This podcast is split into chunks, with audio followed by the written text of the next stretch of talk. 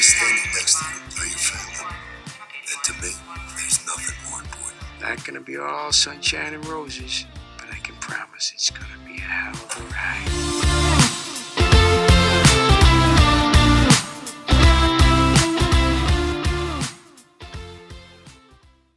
Hello and welcome to episode 19 of Meet Us at Molly's. As always, I am one of your hosts. My name is Gina. I am joined by Bryna Hello, everybody. and Ashley. Hi. And tonight we've got a guest host. We are so excited to be joined by Christina. Christina, how are you? Good. How are you guys? Good, good. We're so excited to have you on. So, tonight we are going to be talking about Chicago PD season 5, episode 7. As oh yeah, and I was about to say I couldn't remember the title, but it's in the outline. So the the episode was called Care Under Fire. So before we get into the nitty gritty of the episode, we're going to cover the news. So the first bit of news we had, again, this is just more stuff coming out of One Chicago Day. There was a local news article, or not article, but video that was catching up with the ladies behind the scenes of Chicago Fire. And it was basically just an interview with Miranda and Kara. And yeah, That was literally, yeah, that was literally it. I think the title is almost misleading because it was like a minute of this interview and then like four minutes of them, of the anchor doing like one of the demonstrations at um, One Chicago Day. So it's kind of misleading, but still, I mean, a fun video to watch nonetheless. Right, right. So that was a quick one. Uh, we also got a video right out of Montreal, actually. Apparently, Marlyne Barrett, who plays Maggie on Chicago Med, she returned to Montreal, I think, for some charity work, if I remember correctly. Now, I, I admittedly did not get to see this video, but I was actually just in Montreal. I had no clue. Is she from there? I don't know. I meant to look it up after I watched it, but I don't remember. Interesting.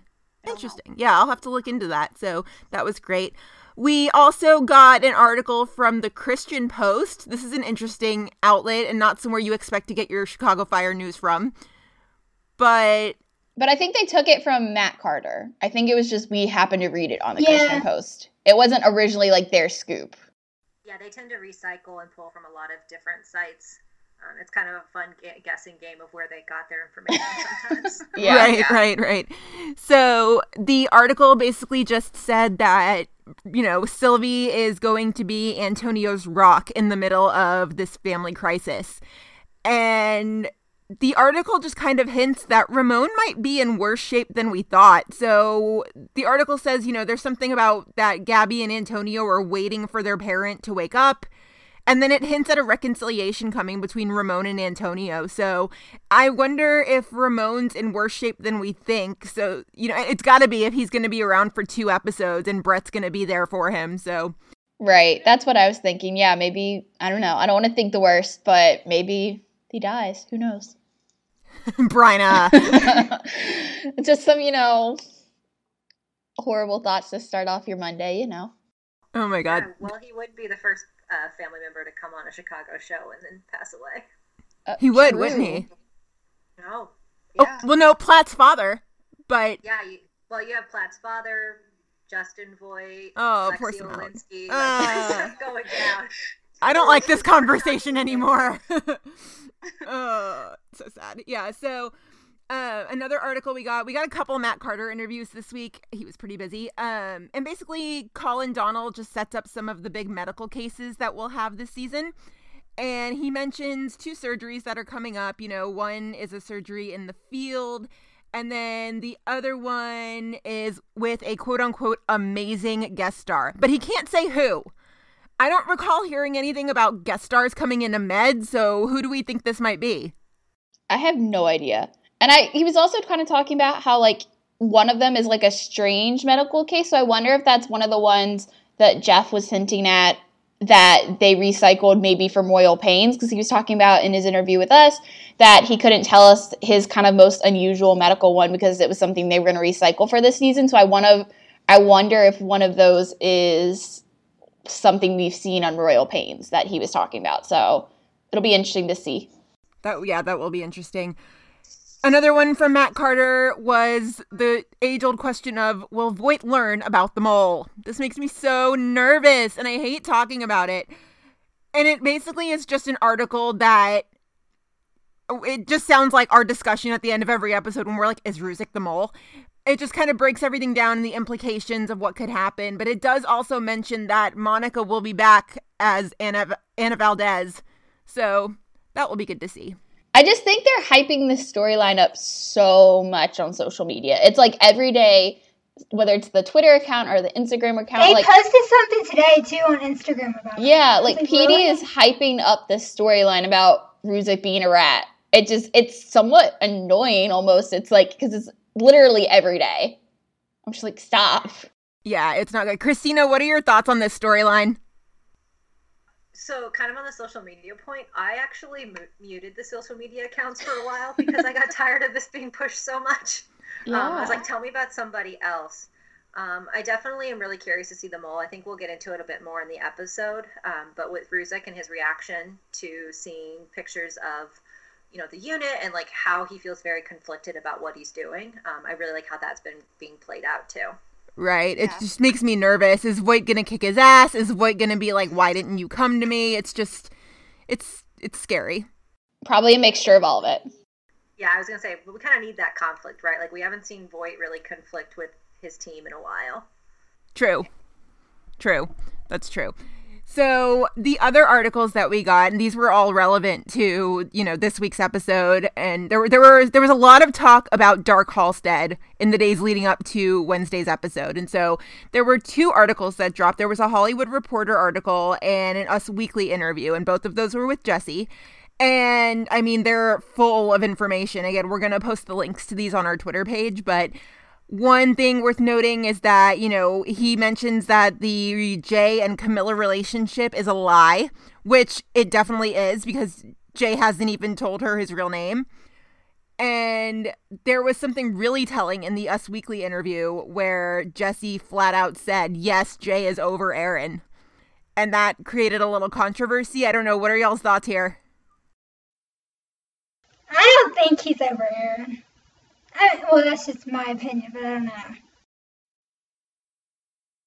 Yeah, I just I don't Yeah, I don't I don't know how I feel about it because I think maybe the way he's coming off is he thinks he is, but I don't think maybe at his core he actually is. I think he's trying to be because I think at this point maybe he knows she's not coming back, but I don't think for a relationship that was as deep as that was, I don't think you could even though it's been like 6 months supposedly since that's the time jump. That's where we are and this has been like 6 months that she left that you just you don't get over someone like that. And so I don't think I think he's trying to be, but I don't think he actually is. But I also don't know what what is Jesse supposed to say? Like, yes, or yes, he still has feelings for this character that's supposedly never coming back. Like, I don't know what he what what else he was supposed to say there. Also, in one of these interviews, didn't he say that Jay got closure or something? I think he did. Like, I don't get that either. Uh, he he's explicitly said that us seeing Jay go into the empty apartment was where Jay got closure, but I felt like taking the photo kind of was a nod that maybe he hadn't really gotten the closure. Like I don't know if I'd want to keep holding on to photographs of somebody who essentially ghosted me. Right. Yeah, that's what I'm saying. Is I think he's try like I think he wants to put on the front that he is over her, like whether it's to Voight and to the rest of the unit because he doesn't want to be seen as someone who's kind of just sits around and sulks. But like it's hard. Like you can't just get over someone that fast.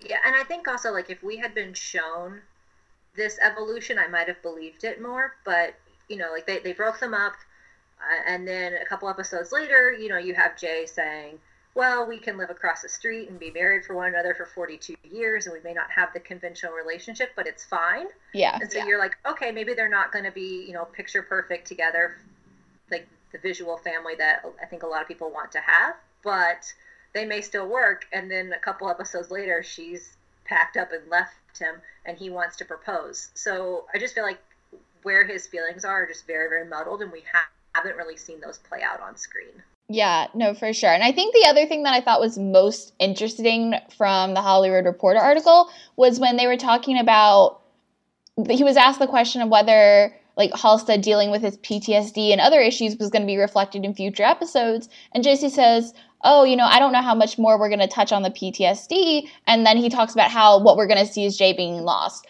And I just it's you know, Jay being lost is tied to his PTSD. It's not like the two are mutually exclusive.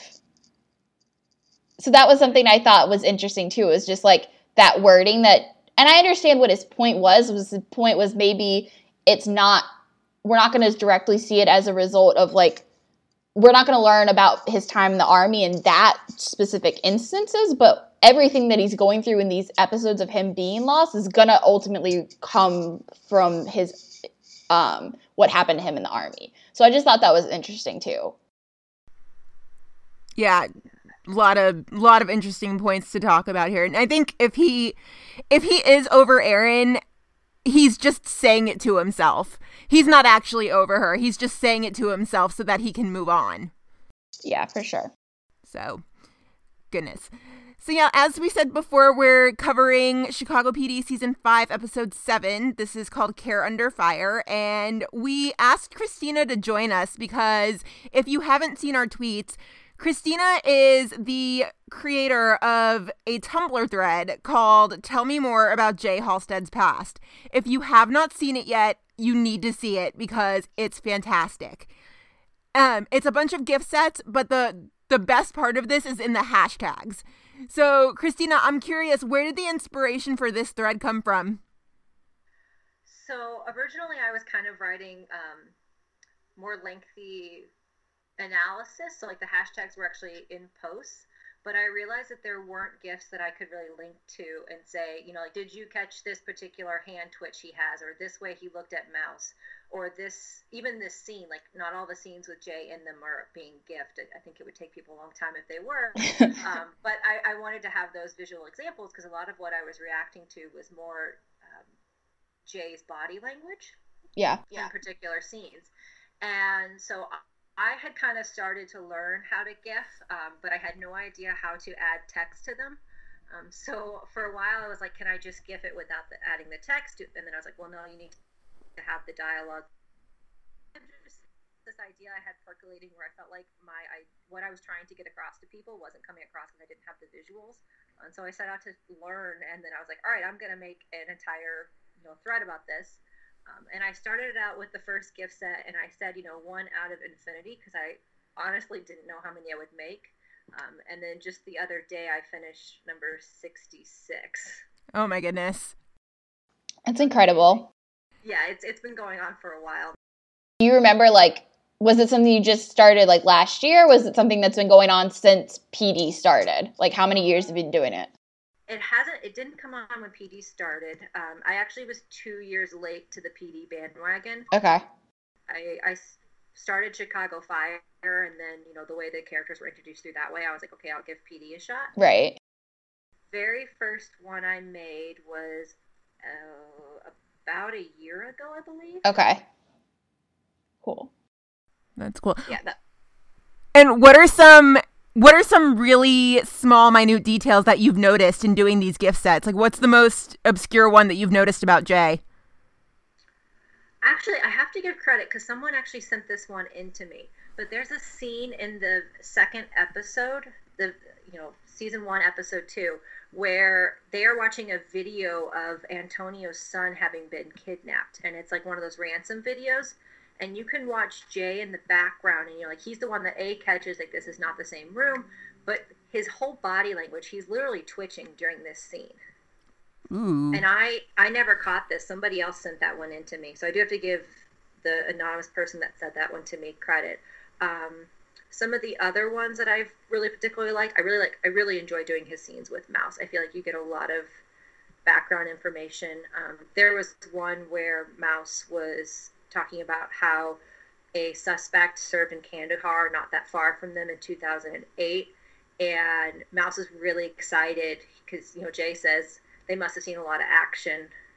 Um, and, and Mouse is like, yeah, they did. And Jay, Jay's face, you can just tell he's so pained by that comment. He doesn't he doesn't look back on those moments fondly.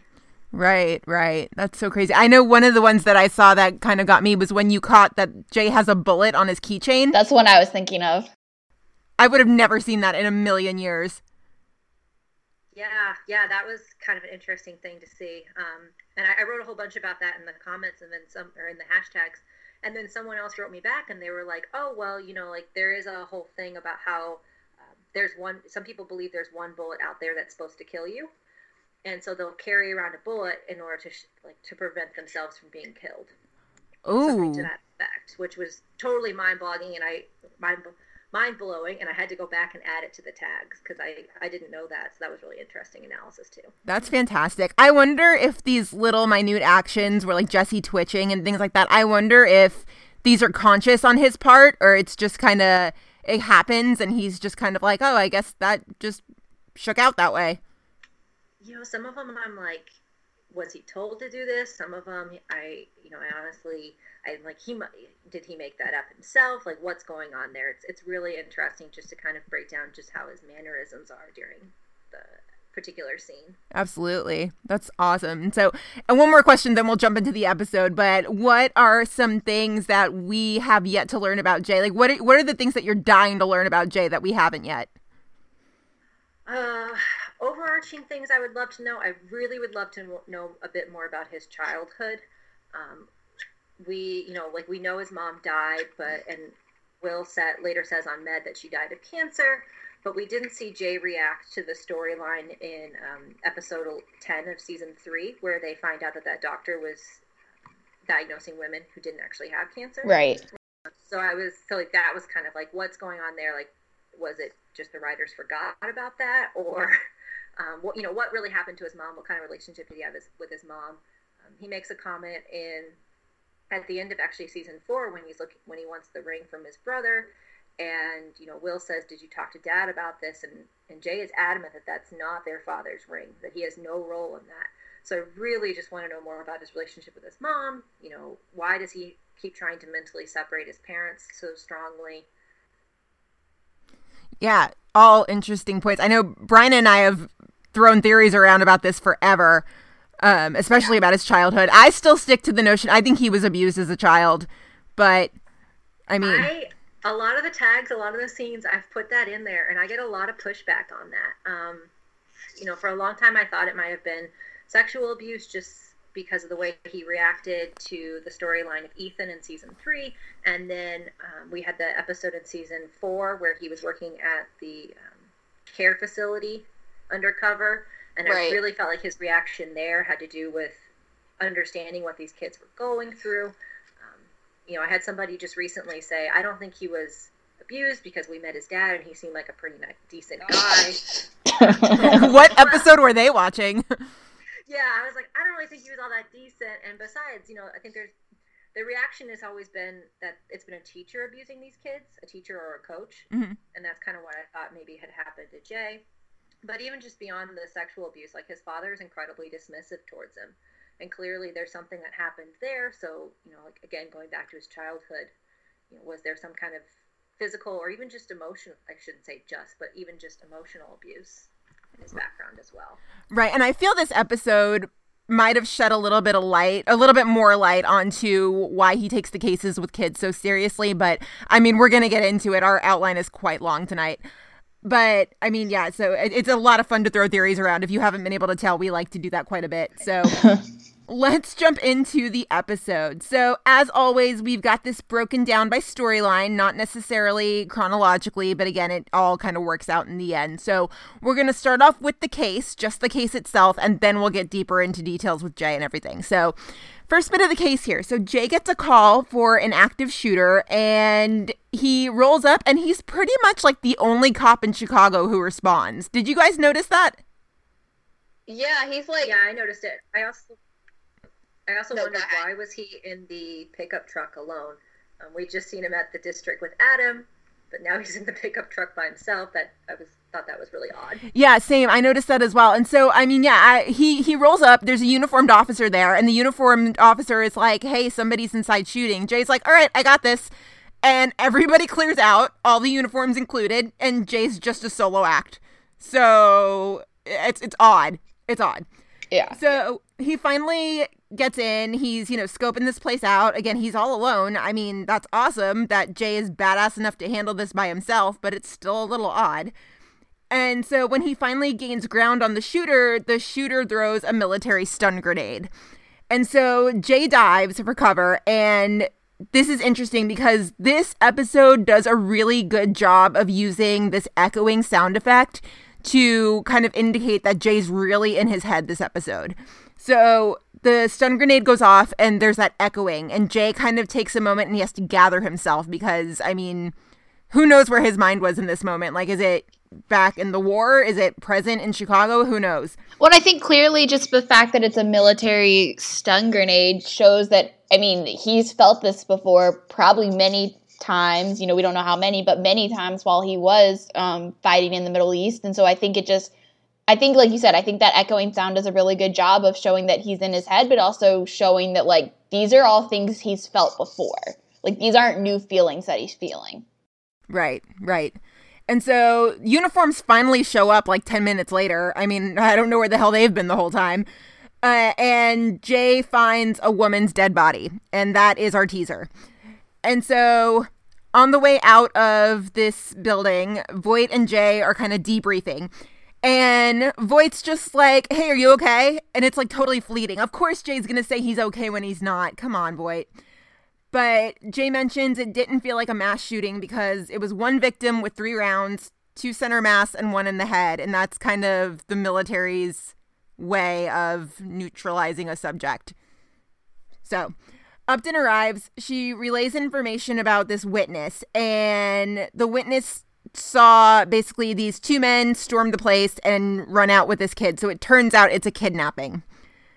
So we find out that the DOA, her name was Teresa, she was the child's nanny, and it looks like the kidnappers were only out for the child and nothing else, and she got in the way.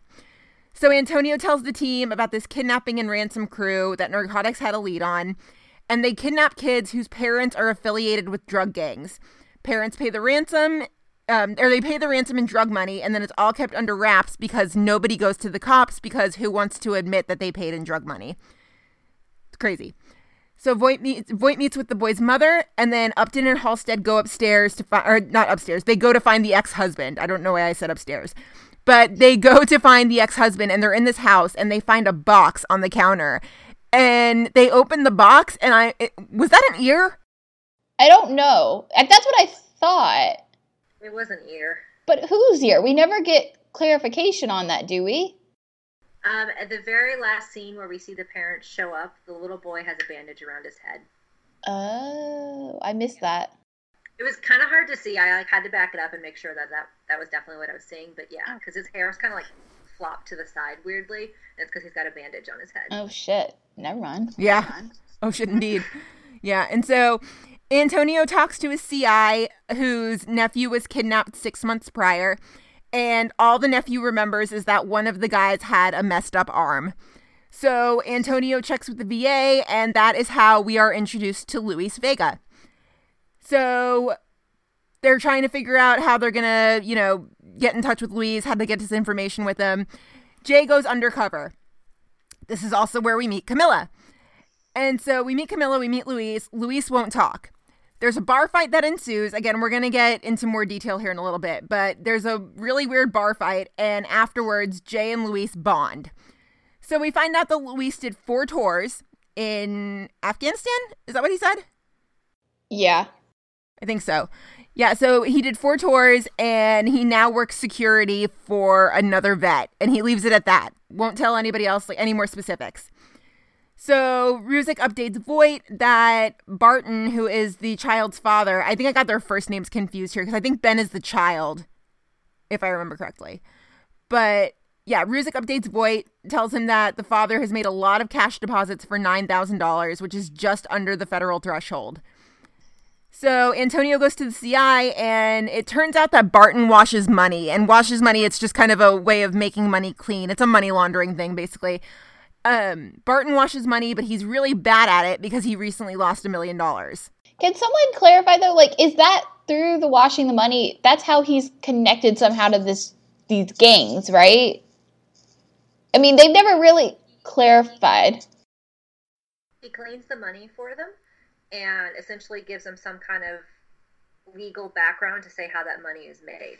So if the federal government ever comes and asks you where you got your money, you have to be able to say I got it from X, Right. Y, and Z, that it wasn't Right. from illegal gains.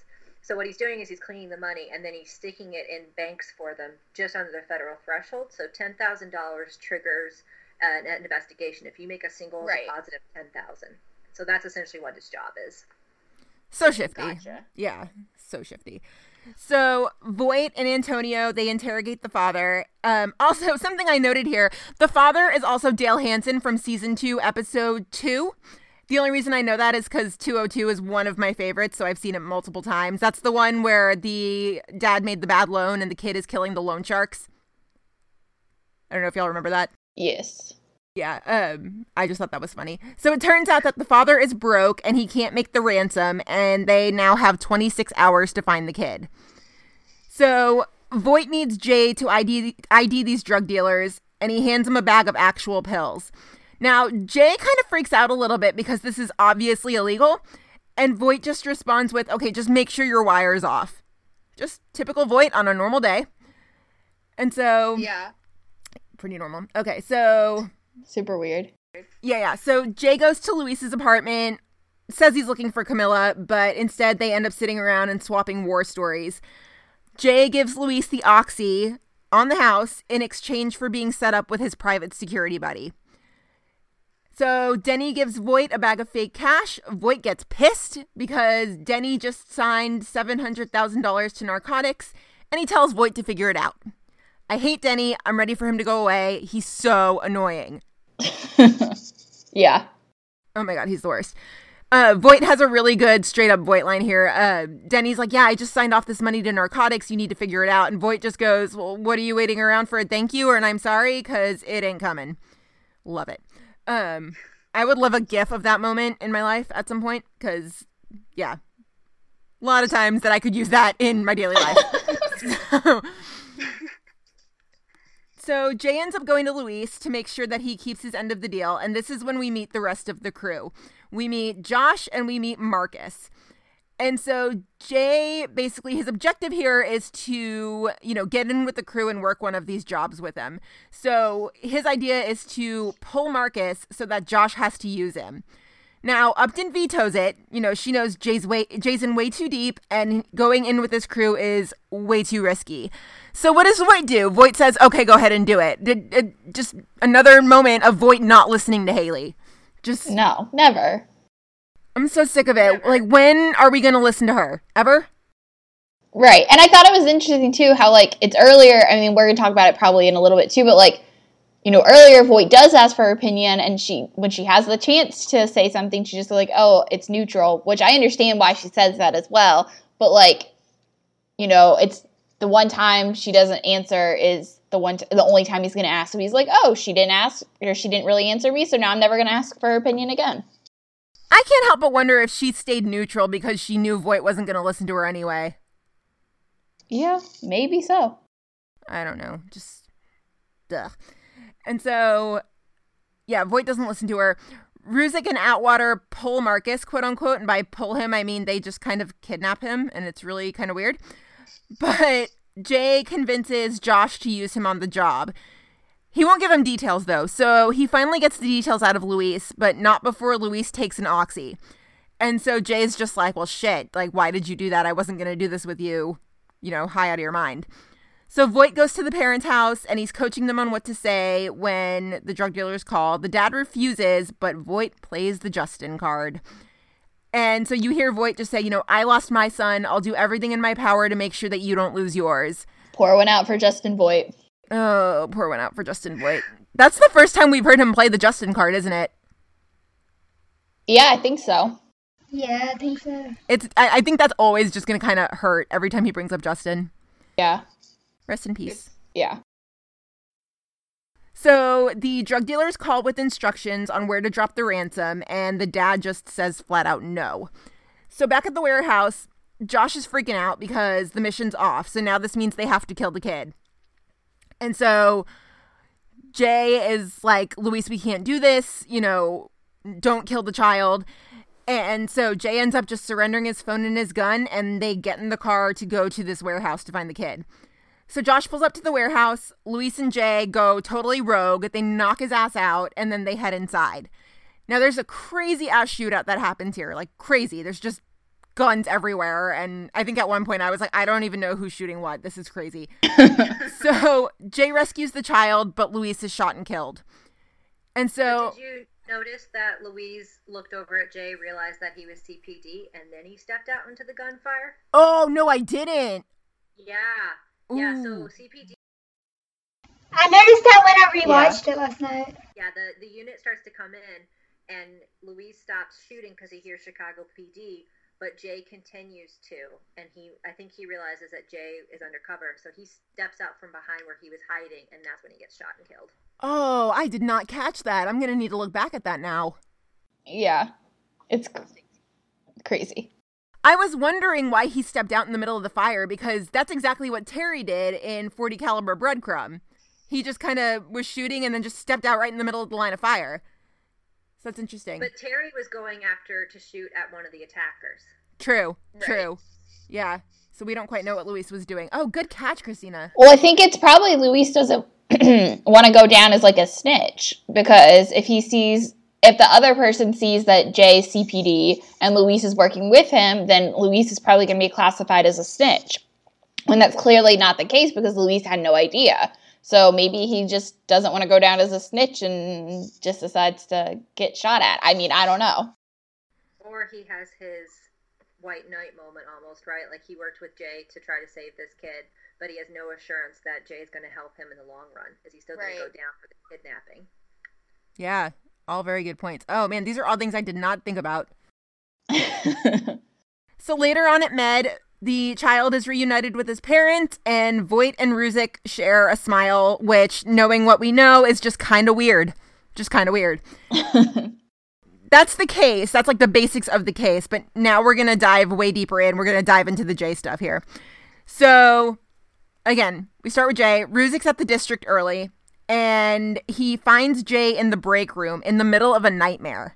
Now, we've never seen this before, so this is brand new territory. Jay's just crying in his sleep and he's freaking out, and it's just, it's interesting. And where else was he living? yeah, that's what I. Yeah. You have a big question mark going back from when he moved out of his and Aaron's place. Yeah, it Why is he at the district sense. at seven thirty in the morning if it's just a quote unquote nap? Right, and it's not even like, oh, this couch is in um like wherever the cage is and he's watching someone that was in the cage. Like this is just in the middle of the kitchen, you know, no like no suspects around, like so he's not watching something. He wasn't supposed to be watching something and fell asleep. Like he's just asleep because he wants to be asleep. Like it's so weird. But his crying in his sleep was a lot like that was a I was like, that was the, one of the very first moments of this episode, and I was like, this, this is all we're gonna see. This is gonna be very hard to deal with. Yeah, and the other thing about like the question of why he's there, I also started to wonder if these nightmares are not a first time thing, right? So if he truly went to go crash with Will, which given Will's relationship woes on Med is kind of a question mark, um, he may have also not wanted his brother to know that he was having nightmares too. Yeah, I could Yeah. see that. I could see that. I I'm trying to think of how Will would approach it. Like, would Will approach it from a medical standpoint, or would Will be kind of weirded out? Because you know when he tells Aaron in I think it's like some episode in season three when he's like, you know, I wasn't there for Jay. So would he approach this as a doctor, or would he kind of approach this as, oh my God, what is my brother going through? Yeah, who knows? I just it's so like I wonder if we'll ever see Jay in an apartment again. Like, because I mean, granted, it hasn't been that many episodes, but like we just all assumed he was still with Will. But I guess Will got kicked out of Nina, so then Will and Jay needed a place to stay. It just it doesn't make sense. They've got to be roommates. I can't imagine they're not. I'm sure they're roommates. It's just a question of are they staying in a hotel still? Like, what are these two doing? Are they sleeping in the pickup truck? in the Right. pickup truck yeah yeah and so yeah jay's having this nightmare and i don't i think ruzek is just kind of like this is weird what's happening so ruzek wakes him up jay's really startled but you know he swears he's okay And so, you know, a couple minutes later, Jay's sitting in his pickup truck drinking coffee and listening to the police radio. Now, why why is he alone? Why is when did he get a pickup truck? A million questions here. Um, I'm guessing that him napping at the district plus downing coffee to stay awake means that he's not sleeping. Oh, clearly. Yeah. Um, the pickup truck is the GMC truck that he and Aaron got back in season four. It is? Okay. That's what I thought it was, but I wasn't sure if that was still like the same truck. I didn't remember it being like an actual pickup truck, but okay. It's a, it's an actual pickup truck, and you can see the lights on the back, so it was clearly outfitted to be a police cruiser. Oh, okay, okay. Yeah, and so, you know, he's yeah, he's he's down in coffee, that's going on. And so they finally get the lead on Luis and Jay is pretty adamant about going undercover to bond with him and get the critical information. This is interesting here because Voight's like, "Okay, how are we going to do this?" Jay's like, "Put me under." So Antonio says it's a bad idea. Voight asks Al because of course he does. Then he asks Upton and then he agrees to it. Now, I'm I'm confused as to why he asked Upton. I think it's just because she's Jay's partner, but he's clearly demonstrated he does not care about her opinion. Why even ask her if you're not going to entertain what she has to say? Yeah. For sure. I just I think it's I think maybe you're right that it the reason she's asked is because it's her partner. Because it's not like he goes and asks every single person in intelligence what they think. No, oh, but I thought it was interesting the order in which he did ask, right? Because like Antonio and Al have kind of been his second in command, but they're also the two that have been shown in past seasons to be closest to Jay. I'm particularly thinking back in season one when Jay was accused of murder, right? Antonio was the one that right. gave the file, but he thought he had done it. Al was the one who shows up at his house to support him. You know, like these two have shown that they have a relationship with this guy, and the fact that Antonio was saying it was a bad idea, I feel like should have given Voight more. I also think it's interesting too that like in terms of Voight, Antonio and Al are probably the ones where you see the two different sides because Antonio never seems to agree with Voight when it comes to the way Voight does things. You know, Antonio's all more more or less like like let's stick to the book and this and that, and Al usually goes along with Voight in terms of like yeah, if, if, you know someone just happens to disappear, like we don't know what happened, you know that wasn't us. Um, so maybe Upton was almost used to like break a tie, but I mean they both agreed, so it's different. But like, yeah, it's just it's interesting. Yeah, and but if you notice though, I don't think Voight asks Antonio. Antonio just gives his opinion which just kind of circles back to the really effing weird dynamic between Voight and Antonio this season. But yeah, the order is interesting. You know, Antonio gives his gives his blessing, or you know, he gives his opinion, and then of course, of course, Voight asks Al, and then he's just like, "Haley, what about you?" Okay, moving on. So just interesting. And so Upton says that she's neutral. So later on, when she's helping him suit up for this undercover gig, Jay asks, and he's like, Well, why the neutral? And I'm just thinking about this here, and it's just, to me, it just seems like he wants somebody, anybody to care. I don't know. It, it's kind of tricky what he's going through, but he it just seems like he just wants somebody, anybody, whoever it is, to care. And see, I had the opposite reaction. I saw that scene and thought that it was less about him wanting to know if Upton cared and more his confusion as to why she wasn't supporting what he wanted to do. Yeah, that's what I kind of agree with because I feel like in a lot of ways when Lindsay was there, you know, she did agree, you know, whether she agreed or not, you know, I think he kind of always knew that she was going to have his back and while he's still trying to learn Upton and learn that partnership and that dynamic, I think, you know, her telling him, you know, that she doesn't support this, he's like, well, why? Like, I, you know, I think it's also part of just like wanting to know why he doesn't have the support for what he wants to do. And he seems so set in his ways in this instance that, like, you know, for his partner to not agree with him, he's also trying to figure out that dynamic as well. Well, and neutral is also such the worst, like the worst answer, right? Right. Because if she said, "I think this is a great idea," then he knows that she, he has her support. If she says, I don't think this is a good idea. He knows that he has her support, support in a different way, but neutral is where are you? What's our relationship look like in terms of our partnership? Like, how do you view me and how am I supposed to react in this kind of situation? Right. Yeah, and that's what I was saying. Like with Lindsay, yes, she might not have always agreed with the methods Jay was going to take, but at the end of the day, they knew that they were there for each other to be each other's backup and to always have each other's back. And he doesn't know that about her yet. So when she doesn't give a clear answer on how she views it, he just wants to know why and how that's going to affect their partnership. Yeah. And so Upton says that, you know, she's concerned about him. So that makes one person in intelligence who is concerned about Jay. I don't know. Like the way she says it, I thought was interesting too, because she's she essentially says, "I have eyes, I can see what's happening." Whereas like Jay has always been really good about putting up that false front or that Right. facade, and not really letting people see that, waiting until he breaks down away from everyone. So the fact that she's saying, "I can see this visually," I think probably might be a bit of a shock to him. Yeah, and an indication that, you know, Jay's finally starting to fall apart. Yeah. Yeah, so uh you know, Jay finally meets Luis and we finally got start to get some glimpses into his past. So um yeah, we just we start to get a couple little glimpses here. Um Christina, you pointed out something interesting here.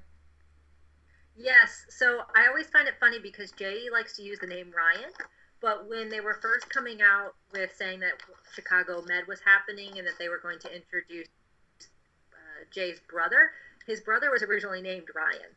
Yeah, I remember And that. All the interviews talk about this Ryan, Ryan. So I just find it funny that um, Jay uses that as his undercover name.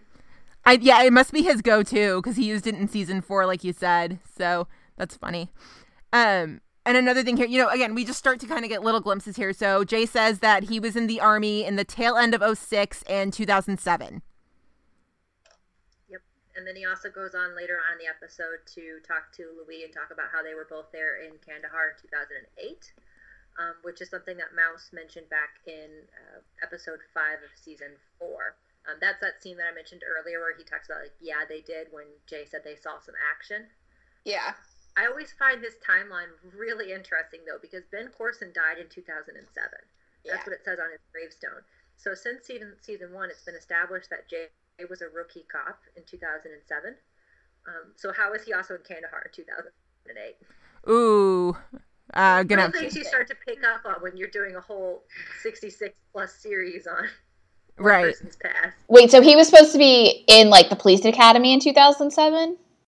2007, he says in season one that he was the one that found Ben Corson's body, and that he was, uh, you know, he was um, on foot, he was on foot patrol, or he was a patrol officer. Gotcha. And so he would have already gone through the academy, graduated as a police officer. It was his first year on the force, and he finds his ex girlfriend's brother brother. murdered in 2007. But yeah, he's also supposed to have been in the army and in Kandahar the year later. Oh, damn it. I hate when they do that and they create holes. Yeah, damn it. So, all of this just kind of leads to the conclusion you know, Jay was a little baby when he was in the army. He was probably 20, 21, which is just crazy. So, yeah, they're in the bar. Two guys bump into Luis. Uh, Camilla and Jay follow, and Jay goes full action movie. So, at the time when this aired, I was like, what the hell is happening right now? Like, everybody's kung fu fighting in this bar.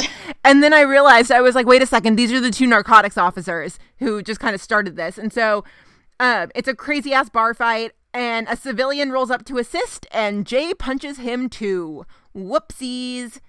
Yeah. Yeah, I- it took me a couple rewatches to notice too that the people they punched the first time are the narcotics officers. And I was like, because at first I had the same reaction. I was like, what is this fight about? Like, did I miss something? Like, did I look down at my phone at the wrong time? Like, what is happening? And then, yeah, it took me like a couple rewatches before like I realized that that's what was happening. Yeah, crazy. And so after the fight, they're at Luis's house, and Luis heads to bed, and Camilla catches Jay looking at her mail. I thought this was funny because I was just like, Halstead, like, where'd your game go? Like, you don't seem to have any here. Because he's like, I'm just trying to be smooth. Okay, Jay, sit down. And so, He also just like randomly follows these people into their house. Like he was not even invited in. right. And Luis, Luis just Luis is just like, I'm going to bed, and I was like, okay, well that's the time when you need to turn around and go. home. Right. yeah, that whole that whole scene was weird. just yeah how they're waiting outside the house for camilla and just yeah the whole thing was just odd And so Jay and Camilla have a beer, and this scene is so like it's it's short, but it's also jam packed with information here. Like Jay says so much. So Jay's just kind of asking Camilla about Luis, and you know Camilla's just telling him about you know how the war has affected him, and so you know some notables here. Jay says you know just alcohol because usually it's alcohol and opiates, which is such an interesting answer to me, largely because we've had confirmation that he abused alcohol. And so I took this to say, originally thinking, oh, wow, this is like Jay kind of saying that he abused pills. But then he goes on to say that, you know, he did nothing but drink, smoke, screw, and fight. And you don't typically smoke oxy. Right. So I started to think maybe this was really just him pulling from Mouse's experience, right? Like we have confirmation in uh, episode two of season four that Mouse had to pop pills to get through the night. Right. And you know, is this really what Jay's was Jay, this Jay's experience, or is he pulling based on Mouse's?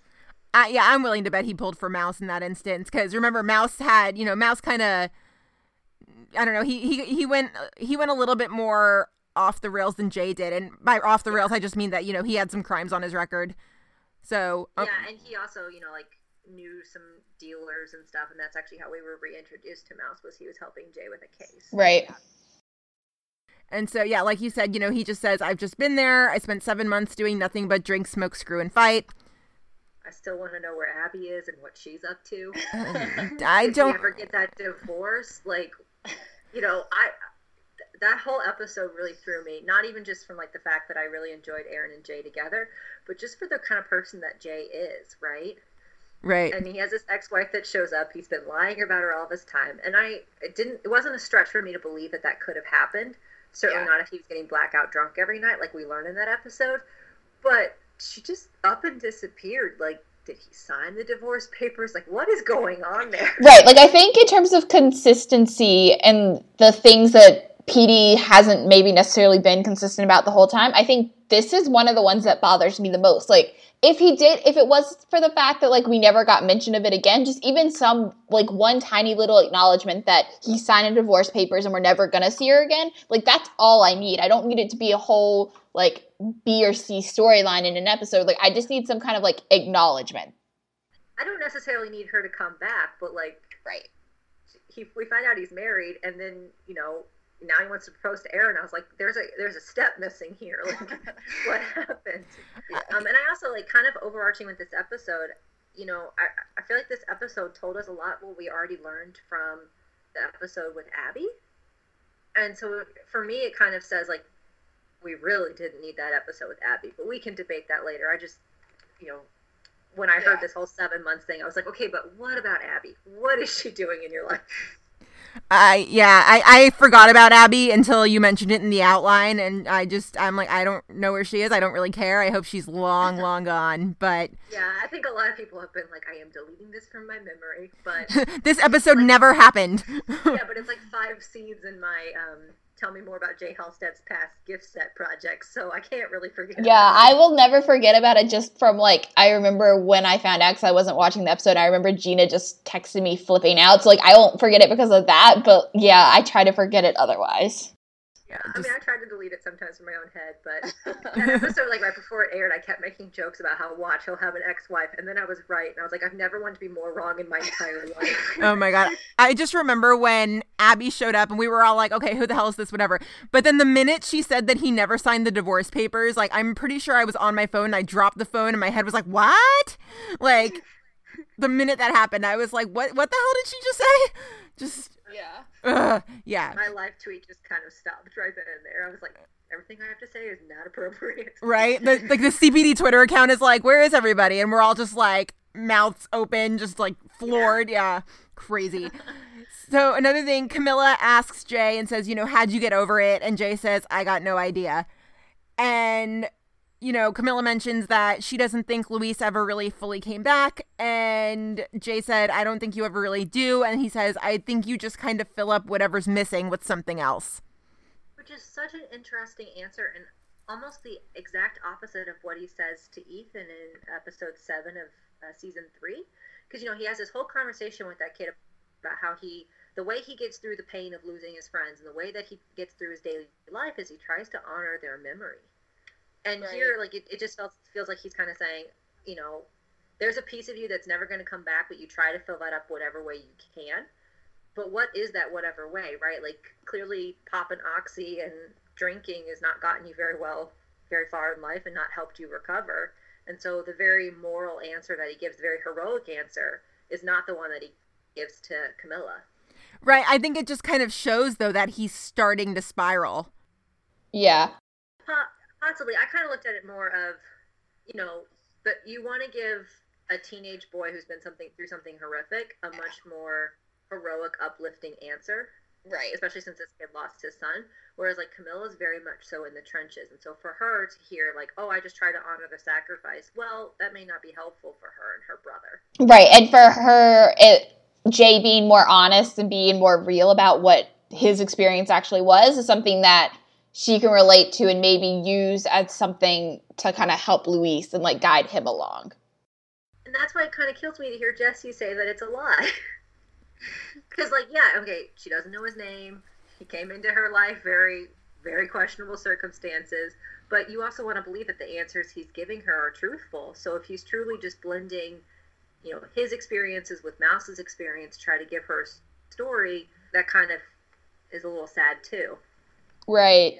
Yeah, I guess I wasn't even thinking about in terms of that, like everything he said was being a lie, which is true. Like, and I know that's what it's meant, but like I was more, I think, I think a lot of people in the fandom, or a lot of what I read in the fandom was like, oh yeah, well it's a lie. Like Jay and Camilla, like that part, like that relationship is a lie, which is also true. But like I think, yeah, it's interesting to too, like when you actually say it, like oh yeah, like everything he's saying that helps build that relationship is a lie. So yeah, I think it's a yeah, it's just interesting.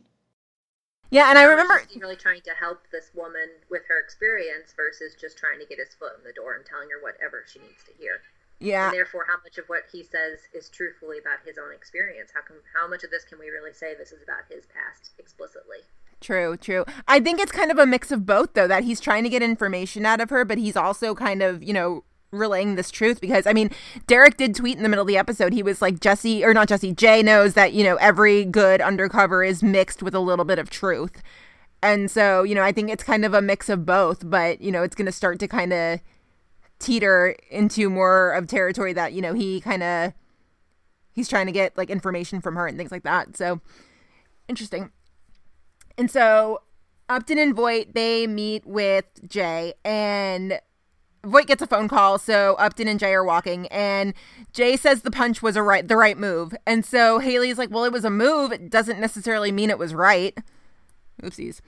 but i'm like what was he supposed to do this guy was charging at him like if he had said oh i can't punch you because you know i'm a police officer undercover you're just supposed to take one like Yeah, yeah. And then that guy's assaulted an officer so then can he punch back like what's the Right. what's Yeah. the legal line here right, right, right. It's PD. There's never a legal line. True This is very story. true. Yeah, true story. And so, you know, Upton tells Jay what she found in Luis's psych history, including where he was stationed. And this is where we start to see Jay push her away a little bit because Upton's trying to tell him, This is what I found out. This is important information. And Jay just shoots her down and is like, I did a tour there too, so I know what he saw. And so, I mean, he wants someone to care, but he's also pushing, you know, Haley away. And so it's just kind of, it's showing that this, like, this depression, this darkness he's slipping into, it's a cruel thing. It's a bad place to be because you just don't know what you want. You can't really see up from down. on the other side though you know someone who's been a veteran who's been there can be difficult to have someone who wasn't there try to explain the experience to them so haley is showing up and she's saying i've gathered this intel you know let me walk you through it and jay's saying i don't need you to because i, I lived this Yeah. Yeah, that's true. That's true. It's just kind of, it's sad because Jay clearly needs someone to connect with in this episode, but he doesn't really have that. nor would I really expect him to in this episode, to be honest. Um, you know, I I know a lot of people in the fandom were like, well, if Aaron was there and that kind of stuff, but he's he's just always pushed everyone away. He's never allowed himself to have that experience where he said A and Z, you know, A, B, and C happened to me, and this is how I feel about it. You know, even when Terry died, we saw him be like, I'm fine, I'm fine, I'm fine. And then he goes into the locker room and cries to himself. Yeah, you're you're right because I mean, even when Aaron said, you know, if you ever need me to carry that load, you just have to ask. She he still never confided in her about what happened no. while he was overseas. No, and right. he doesn't tell her. He doesn't tell her anything. He doesn't like you know. Um, Upton even asks, you know, what you told Camilla was true, and, and Jay's, you know, he he doesn't answer her. Right, right, and so yeah, he doesn't answer her. He just kind of like half nods and we just never really get a full answer. And so, you know, um, we cut to later, and Jay goes to Luis's apartment. He says he's looking for Camilla, but basically, what happens is they end up sitting around and swapping stories. And so Jay tells the story of an eight year old girl that he sees in his nightmares. Listen to this story very, very closely because it is the exact same thing that happened in 501. Exact same. And once I heard the story, it kind of blew my mind because that is why Jesse says that 501 opened Pandora's box. And this also, I feel like, might have answered the age old question of why the hell does Jay get so worked up over cases with kids? This might be the reason why. I, understand your point, but I also feel like this is just one of many, right? Um, you know, we they had this scene back in season three where there was a child that was killed, and Mouse tries to talk to Jay, and he says, you know, seeing that little boy's picture up on the wall, it reminds me of this six-year-old back in Landigall. You know, when we breached the mud hut, and Jay will not let him talk about that. He shuts him down. He says, I don't want to talk about this. Mouse tries again. He says, I told you I didn't want to talk about this. So it seems like there's a long history of kids. You know, Jay later on in the episode, in this particular episode, says, I can't carry another kid. Well, the little girl in you know 501 she's not the first one clearly. No right but yeah. th- that's what i'm saying is what if this what if this eight year old that he sees in his nightmare maybe that was the catalyst that was the first one. But the wasn't how old was the little girl in 501 probably about that age. See that's what i thought though. I thought he was telling the story of 501 that's what i thought. yeah because he, he calls him a combatant but a combatant yeah. you know in military lingo can be the people that they are fighting in Afghanistan, but combatant also can be used by the police occasionally, rightly or wrongly, to describe um, a suspect. So I thought he was just sharing the story of 501 because that's the one that's been most recent. Not that that is actually the very first kid that was ever killed in Jay's presence, and that's why he gets worked up about kids. Right. I thought he was telling the story of 501 as like, and when he says like open Pandora's box, like meaning that's maybe what started him on like this downward spiral. Not that like that was the first case and that that was like why he does get so worked up over kids. I mean, he like you said, he has this long history of kids and like we've seen it time and time again, but I just thought that this he was telling the story of 501 and that's what sent him on this like downward spiral.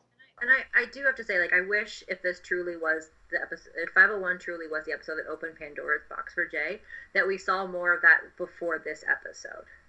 Yeah. Because I, I, feel like you could really say, well, the trigger was actually Abby showing up, right? Because he says, like, I'm messed up in the head, basically, during that episode. But we don't know that. Like, but the mention that was actually made about him going to PTSD and the support group in the following episode is deleted. So, like, we don't know if that's really, truly the trigger. His girlfriend, girlfriend, ex girlfriend, whatever their relationship construct was at the time, she leaves. Like, is that a trigger? You know, that was my trigger. yeah, I mean, you know, I, I feel like we were told Abby showing up was the trigger. Then there was no follow up to that. Then Aaron leaves, and then he kills a kid, and there's been no follow up to that until now. Yeah, it's crazy. For sure. And so, yeah, he convinces Luis to. Or wait, sorry, I skipped ahead a little bit. Okay, yeah, so Jay finds Camilla, and he goes, or yeah, Jay finds Camilla, and she goes he goes to find her to find out where Luis is. And this is where things get a little crazy because they flirt and Camilla kisses him. Now, Twitter exploded at this moment, of course, but we are here to say everybody calm down. calm down. It's been what, six, seven, eight months since Lindsay ghosted him? And again, he's headed down a dark road. So he's doing things that, you know, regular Happy Halstead would not do. Just just well, you know. The other thing is he's undercover. Yeah, I was just about. I was literally just about to say that. Where he's gone on to hit on bartenders, Gabby being one of them. So like it didn't surprise me that he ended up kissing her, considering the fact that he was kind of trying to use his quote unquote smooth moves to get in with her to get to know more about about her brother. Um, But is it me? Is it like me, or am I the only one who didn't see like any chemistry between them? Like, I feel like people. Part of the reason people were freaking out about it is because like they think that this is going to be Jay's next relationship. But in this moment, I didn't see like really any chemistry between them. I didn't either. yeah, I didn't see any chemistry. I also would hope that this woman would have the self worth to pack up and leave when she finds out that Jay was working undercover on her. Like, no, Right, for sure. Yeah, and I mean, I kind of I've been saying to Gina and Ashley that I kind of want it to be like when Gabby finds out that Jay's undercover, and Jay in that moment, you know, says like, "Oh, well, we can still make this work." And Gabby's like, "Well, this isn't what I signed up for," you know. And then she goes on to talk about like Antonio and Laura and how they have this great relationship, except for when he goes undercover because Antonio goes kind of similar to Jay in like this dark place.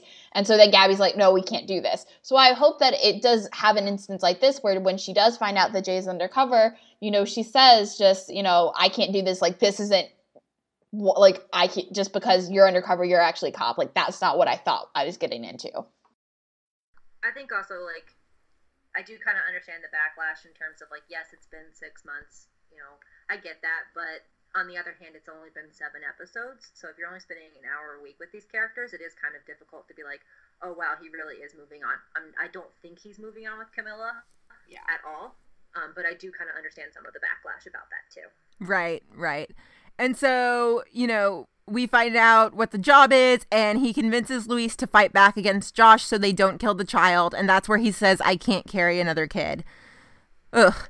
And so in the firefight, Luis is shot and killed. And this is just so heartbreaking. So Jay drags him to safety and tries to save him, and Upton's trying to stop him, but her voice is echoing. So now, you know, the echoing again. And so, you know, the echoing is just kind of showing that these memories are being triggered, and he's just kind of slowly retreating into this dark hole. And things get so crazy here because, you know, he's hellbent on saving Luis, and Upton's trying to stop him, and he pulls his gun on her. What? Yeah. I had I backed it up and rewatched that moment because I just thought it was so odd that Jay felt comfortable enough to run out, put his gun down, perform chest compressions on this guy, but then hears someone calling his name and picks up his gun and points it at her. Like if she had snuck up behind him and tapped him on the shoulder, or you know like tried to crouch down next to him or something like that, I could understand that being a trigger because you know we hear like kind of the noise in his head and everything's echoing. He doesn't really hear but she's saying his name. Like I, I don't know. I just thought that was kind of odd that he felt safe in that moment to put everything down, but then it's like, oh no, you know, he hear, he picks up the gun and points it back at her. so crazy. And I mean, the other thing too is that you know, Upton's not the only one there. Burgess, Antonio, Ruzek, they're all there, and nobody says anything. Nobody's concerned that he just pulled a gun on his partner. Yeah, that's a good question that I doubt we'll see follow up to. Yeah. Yeah, it's crazy. If we do, I will be very surprised and be the first one to admit that I did not see that coming. But I doubt we will. I mean, we kind of need to. It's you know, a member of the unit's going a little rogue here by pointing a gun at his own partner. I mean, somebody's got to pick up on this, right? I could give you a whole list of things that deserved continuity and didn't get it. Oh, Right. oh, I know. Yeah, and I think I just think too, based on the fact that like, as far as I know, I can't remember. I don't think Annabella Costa's in the next episode, so she's going to be a nine, but not an eight. But so it seems like eight, they're just going to move on until the Burgess stuff, and then go back to the Jay and Ruzek stuff in nine, which also kind of annoys me. But that's how they're going to do it, so I guess that's how they're going to do it. But so I don't think feelings about this this season because I, I love that we are getting glimpses into everyone's backstory but i think even jay in one of the um, interviews that we mentioned earlier you know he says like we drop in like little mini movies and then we're on to the next person and so i feel like it just aggravates the continuity issue Yeah, it does. And then Jesse had also said that they're not really going to come back to the PTSD. I think it was just that one episode. But then at the same time, we also know Rick Edis said that they are going to talk about Jay and like we're going to see this kind of play out over a couple of episodes. So who's right? Someone's got to be right. But i don't know i stopped trusting the interviews a long time ago yeah, yeah. So we'll just see. eh, after Thanksgiving, who turns out to be right. Yeah, yeah. So, you know, Jay pulls the gun on Upton and that ends that. And he's just so distraught once he realizes that, you know, Luis is gone and he's just, he looks broken. So the episode ends, he goes to Camilla's, and while he's on the way, Haley calls. So what does Jay do? He rolls his eyes and doesn't answer. So the PD account decided to have a little fun with that, and they basically tweeted they were like, "Oh, hey, look, it's a flashback to 423." I was like, "You jerks! Don't. Why would you go there? That's just too far. Too soon. Too far. Not nice." Yeah, just like get the fuck out. Say it again, Christina. Oh, I said it. It's too much trying to bait people. It's it's trying to get a reaction um, out of a certain segment of the viewers. Right, and it's like you know, there's times where you know they're they do have really good social media game but like it's also kind of like with the Ruzek stuff like they know people are upset about the Ruzek so they're tweeting and instagramming about it every single day because they know people are going to respond. It's the same thing and it's like okay in that instance maybe once is okay but not every single day and not things that you know people are going to flip a shit about. And so uh, you know, Jay gets to the door and Camilla's crying and she asks if he was there and Jay lies and says that he wasn't. And I'm so, so confused by that question. yeah. I really don't get it because like why would you want to know if he was there, right? Like was he there because my brother was a good guy? Like did the police lie to her about what her brother was there? Cuz if you know, like if if she knew that her brother was there because he was part of this kidnapping ring and Jay shows up at her door and says, "Yeah, I was there." Well, why are you involved in such illegal shit that with my brother that got him killed? If you know, Jay said, "Please don't tell this woman. Like, tell her that he was there to save a kid." You know, okay, why didn't you have his back? Like, that's obviously a question Jay doesn't want to answer. But it, it was like it was such a weird question to ask because I felt like there was no good answer other than no, I wasn't there. right it's weird That's a good point. Especially when, you know, Luis earlier in the episode, you know, he wasn't crazy about Camilla hanging out with another ranger, yeah. but Camilla's asking if he was there as if to be like, you know, was somebody there to have his back? It's just, it's confusing. Well, and then the other thing I thought was interesting is, you know, back when Terry was introduced in episode uh, 17 of season three, you know, Jay has this moment where he says, like, the worst thing for me is going to see the families and- the wives and the children that were left behind, right? But in that Yeah. episode, after Terry is killed, he makes a point of going to see Terry's widow. And it's kind of the same thing here, where like Camilla was killed, and rather than just saying that's the end of the undercover op, like he he shows up and he tries to comfort this woman. So even though that's his least favorite thing and the thing that he that that he says causes him the most pain about his experience, he, he still does it. He's still you know that guy, that decent guy at the end of the day that's going to show up to support his buddies long after they've died. Yeah. It's crazy. Um yeah, and you had some other points in here, Christina, as well, just about, you know, how Jason yeah, so Yeah, go ahead. kind of on the on Terry, like I just thought it was interesting that we get to see these men come back and deal with their PTSD in different ways, right? So like we were first introduced to Terry, who you know he he's like I just got out of rehab, which Jay kind of laughs about, but he you know he's trying to get himself cleaned up. He's got a legal job now. He has a wife. He has a baby on the way. Like he's he's he's doing what he needs to do to move forward with his life and get out of that dark hole. And then now we have Luis, who's in the middle of that hole and hasn't figured out how to pull himself out. But we've always had Jay, who like seems to be an exemplar example of, you know, like he was in the hole, he pulled himself out of the hole, he got a job, he's moved forward with his life, but now he's backsliding almost. Um, Yeah. So it's kind of like you get to see these vets at different stages, and it's just something I really enjoy because it's it's not commentary on where these guys are. There's no judgment. You know, it's just you can be in multiple different places and still be a good person at the end of the day, right? Like Terry lost his job trying to, um, or sorry, not lost his job, lost his life, life. trying to have his job to support his wife and his baby and to be Jay's backup. Luis loses Luis loses his life, um, whether it was him stepping out intentionally in front of the gunfire or not. But at the end of the day, what did he try to do? He tried to save that kid. Right. Yeah, and I think that's a I think that's a really good point and something I guess I'd kind of been thinking about but didn't formulate it in that way. But I also think it just kind of goes to show and makes this episode more clear that while we maybe didn't learn a whole lot of new details, it just kind of shows that Jay is kind of somewhere in the middle like you were saying, you know, he does he's able to be this like quote unquote like good veteran like when he comes home you know because he does have this steady job you know with the police. But at the same time you know he also is backsliding and you know keeps kind of i guess continuing to backslide every now and then and now we're really starting to see it. But it also i think just kind of goes to emphasize this point that you know some people mask what they're actually going through and still can function in everyday society and just kind of go through the motions you know there is like you said all these different stages and i think this episode does do a really good job of like not putting any judgment on where you fall in these like stages or whether it's a spectrum or whatever it is but you know some people also can mask it whether if they're in the like backsliding part of it. Interesting.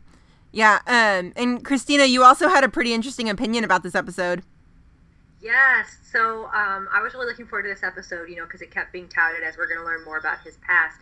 And I really feel like we didn't learn that much more. You know, like I, I mentioned earlier about the whole um, drug abuse and how I feel like that was more something that he took from Mouse. And so it's one of those things where, you know, now I thought maybe that was a new tidbit we were learning, but we already knew that he abused alcohol. We knew that he struggled with kids being killed you know, um, we knew that he was stationed in Kandahar in 2008 and was there in 2006 and 2007. That mistake's been made before with um, Ben Corson's death. You know, I felt I felt like a lot of the details that I was hoping we would get more on weren't there. That said, though, you know, I am hopeful that this will be an arc and we will continue to learn more. Um, it may just be more focused on where Jay is at today rather than what happened to him in his past. Yeah, I think now that you say that, I think the only, it made me start thinking about it. And I think the only thing we just got is we got more confirmation that Jay is still dealing with this PTSD, and it's not something he seems to be over like he thinks he is.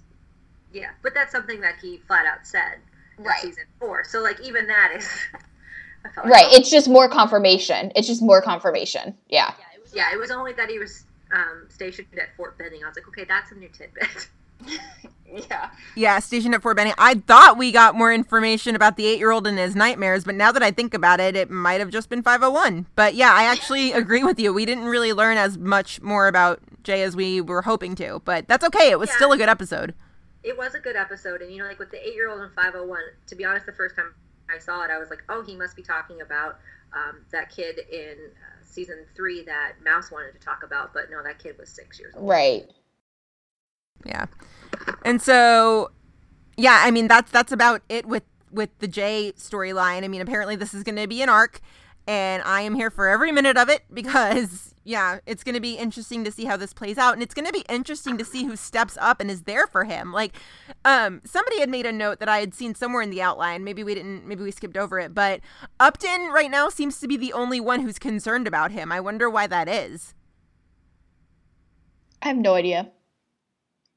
I have no idea, and I think it just doesn't make any sense considering everyone else has known him longer. So, like, why is it that she can come in and kind of see that Jay is clearly not doing well? But, you know, someone like Antonio, who I've always said, you know, I feel like Antonio and Jay have this kind of like mentor relationship since Antonio is the one that helped got him get him into intelligence. That like why does why can't at least Antonio see it? Yeah, I definitely kind of had a moment where I was like, why is she the only, like, when she says, you know, I have eyes, it's like, well, what's with everyone else's eyes? Has Jay really just done such a masterful job the last four seasons blocking out what he's doing? But, you know, I don't think that's always true, right? Like, we've seen Voight tell, you know, say, no, you can't go in and talk to that suspect. You can't do that. You're too close to this, you know. And yet he doesn't seem to pick up on it this time, which was interesting to me. We don't really see Antonio react to it. Um, there's a a scene I have coming up in the Tell Me More About Jay Halstead project that's scheduled to post later this week, where um, Al finds out that Jay was in the Rangers, and he's like, "Oh, that explains it." Well, you know, what does that explain, right? Well, this episode kind of gives you a few answers, but why doesn't Al pick up on it? Right, and I think too is like you know, Voight does a really good job of saying those things, you know, like you can't go in there, you're too close to this. Like, you know, it usually happens to do with things with kids, which is something that you know, we still have no idea whether what happened to him as a kid. So I'm sure they have no idea. But, you know, people, everyone knows that Jay was in the army. So why isn't this is something that someone's saying like, no, you're too close to this. Like we, like you got to stop. Right. And my concern here is that Upton is going to be the only one who notices for God knows what reason. And she's going to go to Voight and Voight's going to brush her off. Yeah, he does. Certainly doesn't seem to trust her opinion about Jay specifically the way that, um, you know, like he did with Erin. Right. Yeah. It make yeah, it makes no sense. I just think that if the whole team, if nobody on this team aside from Haley notices what's going on with Jay, I just like, I'm not going to blow a gasket, but I'm probably just going to make a lot of all caps tweets being like, what the hell is wrong with this unit? For sure.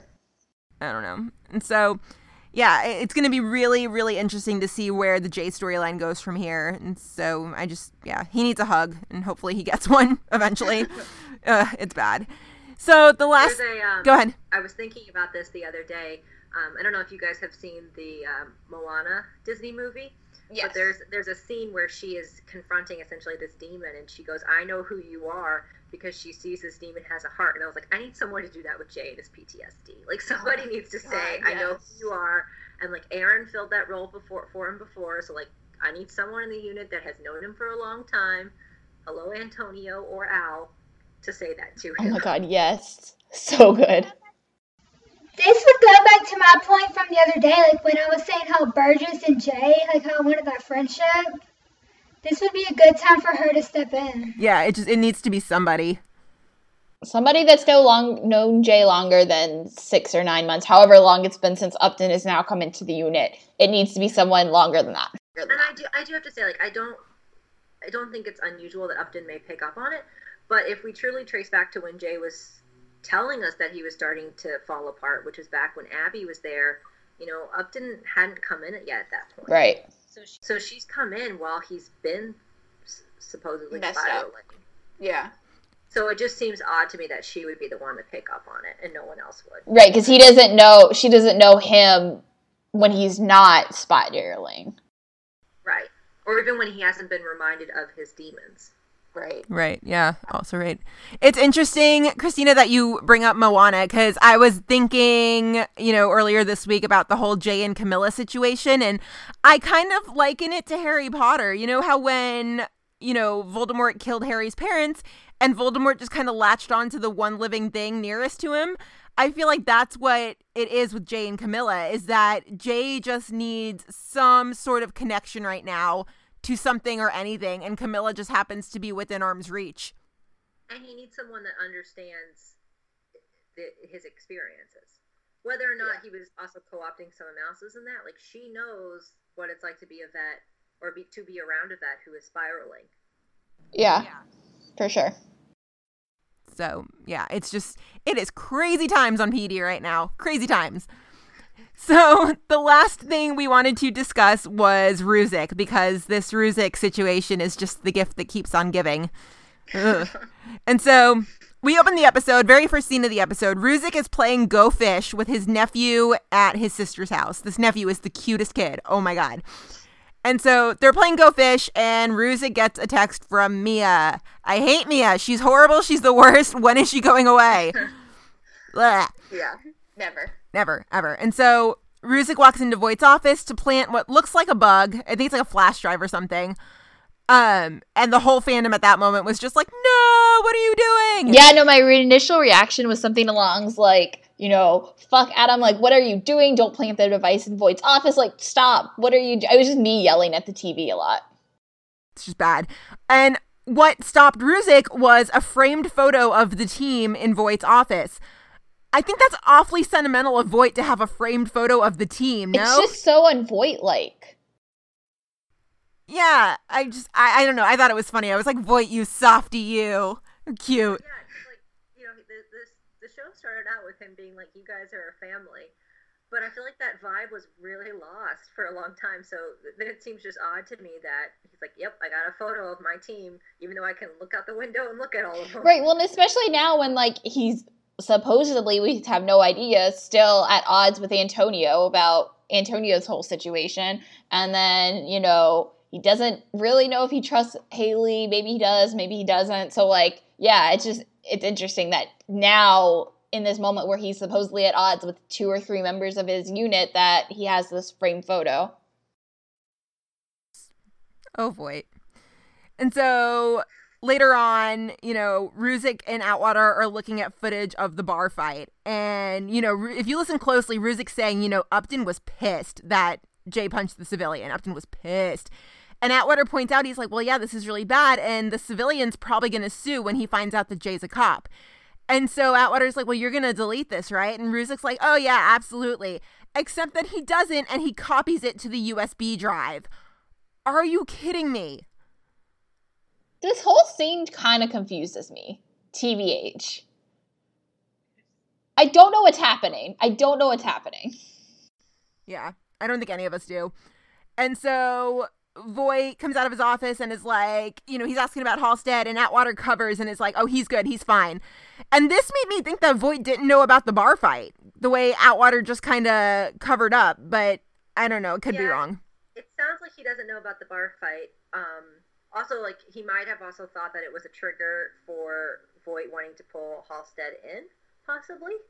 Um, since you know, obviously that's not something that they're supposed to be doing. Not that Voight has ever really been great about staying on the uh, certain side of that black and white line when it comes to uh, working with civilians. Um, but you know, it just we, we learned a bit later, you know, that Ruzek copied that video to a USB drive that he go, then goes to give Woods, and he says, you know, this should be in a case for official misconduct. But if Voight seriously doesn't know about this bar fight, then all Ruzek is essentially doing is hanging Jay out to dry. Yeah. Yeah. You know, he's not helping Woods go after his big fish of Voight, and that just really makes me sad because we've seen Jay not, you know, not have his unit have his back during the um, Lonnie case in season one. You know, he felt like they didn't have his back during season 14 with, or not season 14, season four when he was undercover. You know, he has that whole moment where he's like trying to assure the unit, and he's really angry that he didn't do anything with the girl that was accusing him, that he wasn't that person. Um, and the fact that he felt like he needed to vocalize that tells me that he doesn't feel like the unit has his back. And then we Yeah. finally see in you know the first episode of this season that Ruzek, Ruzek says, "We, we you know we've got your back, buddy. Like we're we're gonna take care of you." And Jay kind of gives him this like weird thumbs up where he's like, "Yeah, okay, thanks, man," but like I'm not quite sure he truly trusts what Ruzek says. Yeah. So if this flash drive leads to an official, you know, case for or a, a review for official misconduct, and Voight has a cover and that he didn't know about it, all Ruzek is doing is putting Jay out there to. So this did get debunked about Voight not knowing about the bar fight because um, Haley, when Haley vetoed giving the drugs to Luis, she kind of rattled off all the things that had happened. And so she was like, You punched the civilian in the bar fight right in front of Voight. Now, but I do wonder if, you know, this happened so quickly that Voight didn't catch it or Voight was just like, Oh, punching a civilian, just normal Monday. So, yeah. totally a fine activity whatsoever. Exactly. So I'm wondering if that even stuck out to Voight, but it did get debunked. Was just gonna say, I think it's a little bit different if he verbally has confirmation this happens versus he's seen the video. True. Very true. And so, yeah, so I mean, Voight knows whether, well, Voight has heard about it. Whether he remembers is a whole nother question. But Ruzek meets him. Yeah, so Ruzek meets him later on and hands him the flash drive. He's like, you know, this has enough for a case of official misconduct and we're done. And Woods kind of flips out here. Woods is just basically like, you know, you young cops think that Voight is real police. He rubs off on you. Um, you know, but who do you think made Voight that way? Um, and said that they're not done. So this actually led me to an interesting theory that I put in the group text last week, and Brian and Ashley were like, "What the hell is wrong with you right now?" But my theory here: What if Woods is after Jay? For me, though, that just doesn't make sense. Like, what does Woods have against Jay? Like, not saying that it couldn't be happen, but I just think Voight seems to be the more logical choice.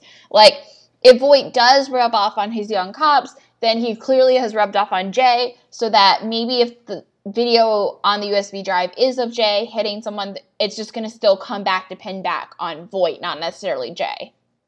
Well, here's the, here's what I'm thinking though: is that maybe Woods is pissed that Jay got off scot free over 501.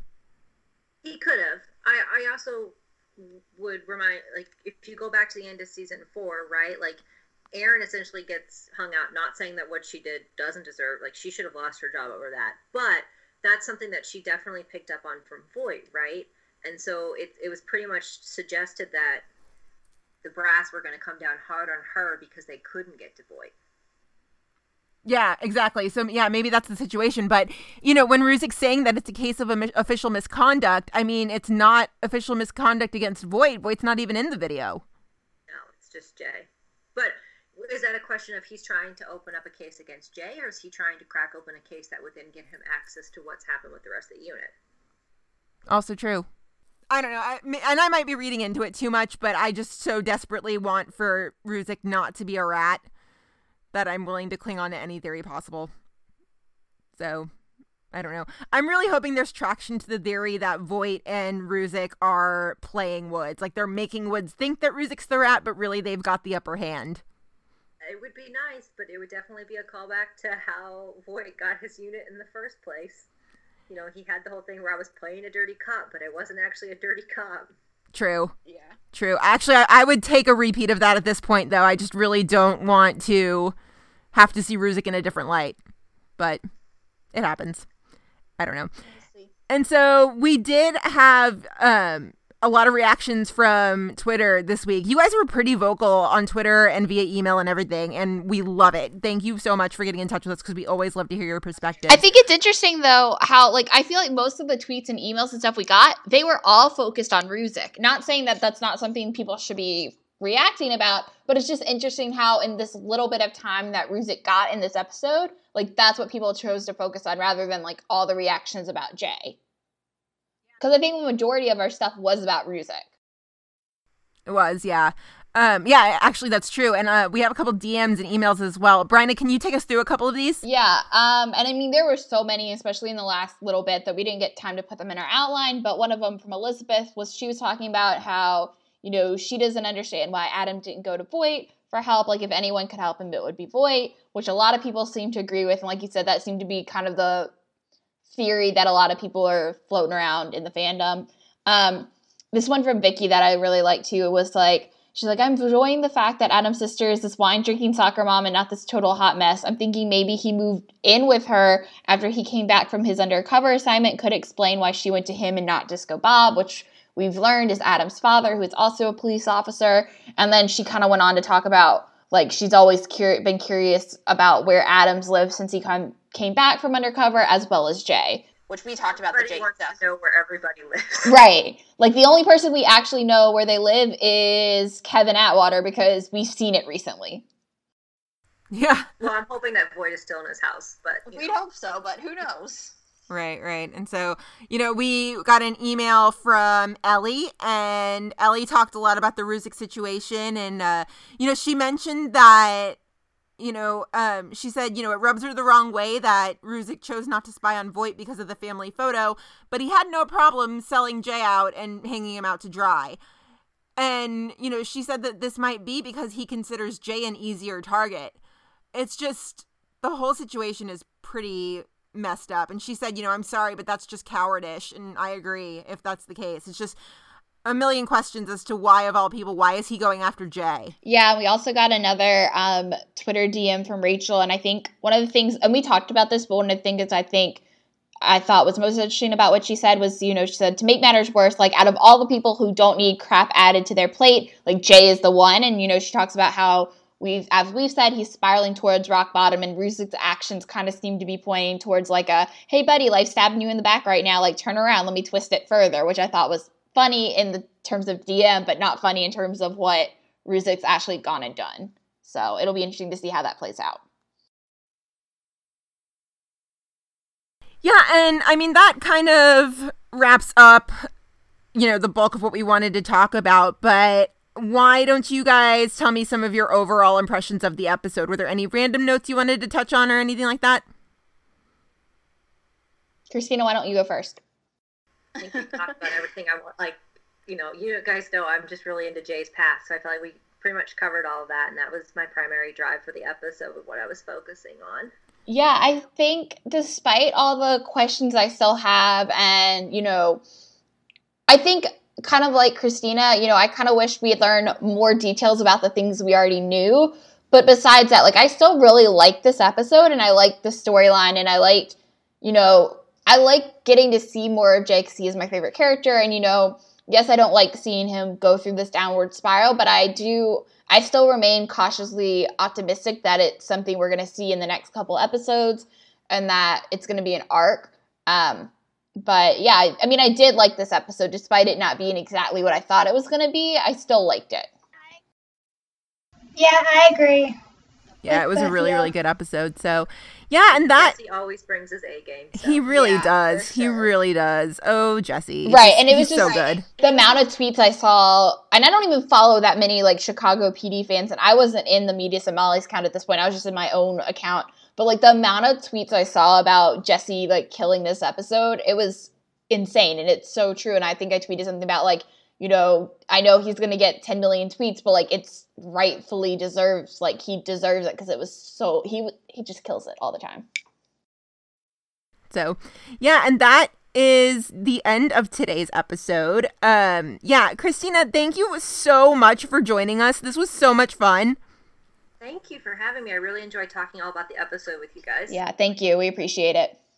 Definitely welcome back anytime. But yeah, so we are all over social media. Get in touch with us Facebook, Twitter, Instagram. We are Meet Us at Molly's. Email us at meet us at molly's at gmail.com. We love when you email us. Please do. Uh, we have a Tumblr page, Bryna. We've been working on that, right? Yeah, I've been working on it to make it better. I'm finally I got like all of our current up episodes uploaded there, so you can find them there. I'm gonna try to start reblogging things and like make it an actual Tumblr page, but you can find it at just meetusamollys.tumblr.com.